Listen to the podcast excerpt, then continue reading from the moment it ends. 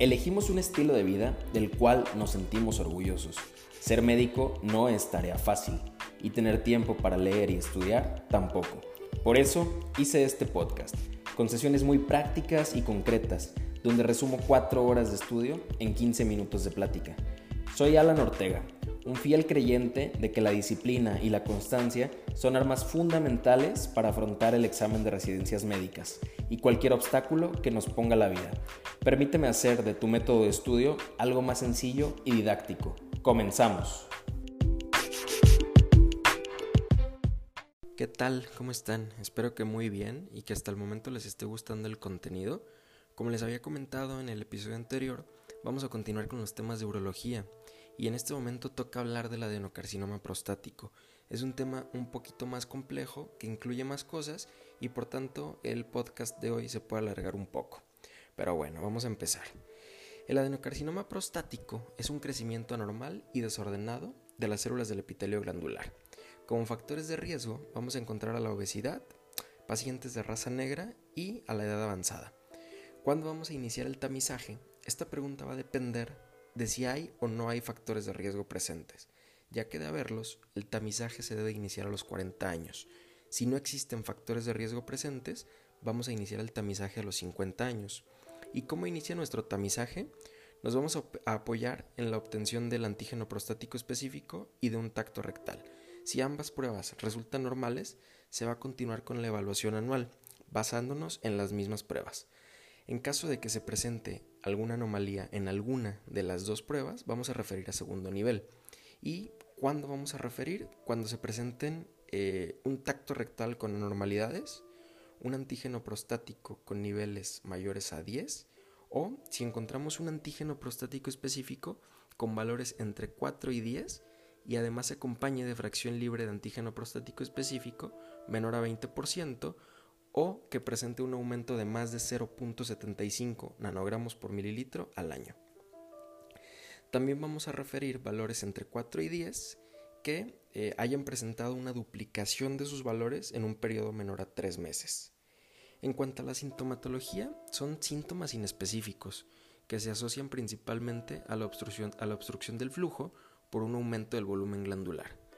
Los pacientes que referimos a segundo nivel por los criterios antes mencionados,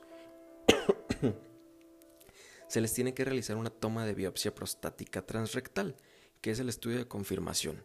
Además de este estudio de confirmación, le vamos a solicitar un TAC para evaluar extensión linfática y un gamagrama, que va a ser el estudio de la acción para evaluar metástasis óseas.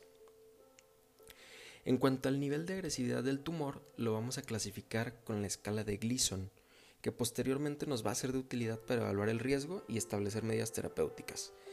La escala de Gleason nos marca tres niveles, el grado 1, grado 2 y grado 3.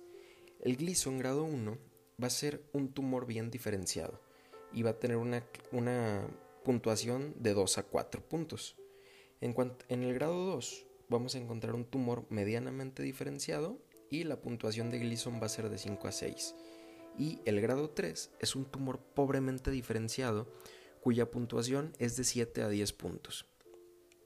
Esta puntuación de la escala de Gleason nos va a permitir estadificar el riesgo y el riesgo lo vamos a estadificar en bajo, medio y alto. Además de la escala de Gleason, nos vamos a apoyar en el estadiaje del TNM y en los niveles del antígeno prostático específico. El riesgo bajo eh, va a tener un, niveles de antígeno prostático específico menores a 10, va a tener un Gleason menor o igual a 6 y eh, en cuanto a la escala del TNM lo vamos eh, a estadificar como T1 y hasta el T2A. El riesgo medio va a tener niveles de antígeno prostático específico de 10 a 20, un Gleason 7 y únicamente entran en riesgo medio los estadios T2B. Y en cuanto al riesgo alto, vamos a presentar un antígeno prostático específico con niveles mayores a 20 nanogramos por mililitro, un Gleason, un perdón, mayor o igual a 8 y vamos a encontrar estadios desde el T2B hasta el T4. En cuanto al tratamiento, el cual vamos a basar en el riesgo que obtuvimos anteriormente, contamos con diferentes opciones, según el riesgo que represente la entidad. Si el riesgo es bajo, contamos con la opción de vigilancia activa, con antígeno prostático y tactos rectales de manera periódica. También contamos con la prostatectomía radical, radioterapia o braquiterapia. Si el riesgo es medio, tenemos que hacer una prostatectomía radical. Podemos poner a consideración una linfadenectomía pélvica y se tiene que aplicar también radioterapia externa. Y si tenemos un riesgo alto, es prostatectomía radical con linfadenectomía más radioterapia y con terapia de deprivación androgénica. Si la enfermedad es metastásica, el tratamiento paliativo va a depender del estado de desempeño del paciente de acuerdo a un sistema. ¿A cuál sistema? Al sistema Eastern Cooperative Oncology Group, que lo vamos a encontrar abreviado como ECOG. ECOG 0 a 1 nos quiere decir que el paciente se encuentra en buen estado general y un ECOG igual o mayor a 2 nos quiere decir que hay un mal estado general. En pacientes con ECOG 0 o 1, es decir, buen estado general, que no tengan síntomas, vamos a utilizar como tratamientos paliativos aviraterona, ensalutamida y cipoleusel T. Si tenemos un paciente en buen estado general con síntomas, nuestro fármaco de elección va a ser el docetaxel.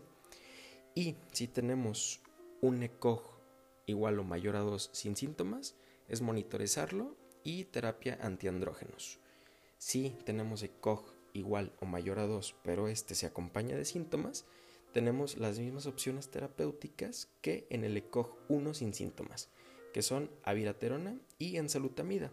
En, esta, en este apartado podemos agregar el radio 223 en caso de metástasis óseas y se puede utilizar en caso de metástasis óseas también la radioterapia como manejo paliativo para el dolor. Más adelante voy a incluir un episodio donde hablaré de los TNM más preguntados en el NARM para que puedan escucharlos y memorizarlos. Mientras tanto, creo que con el tema de hoy es suficiente información para tratar de aprenderla y pues por mi parte es todo. Hasta el próximo capítulo.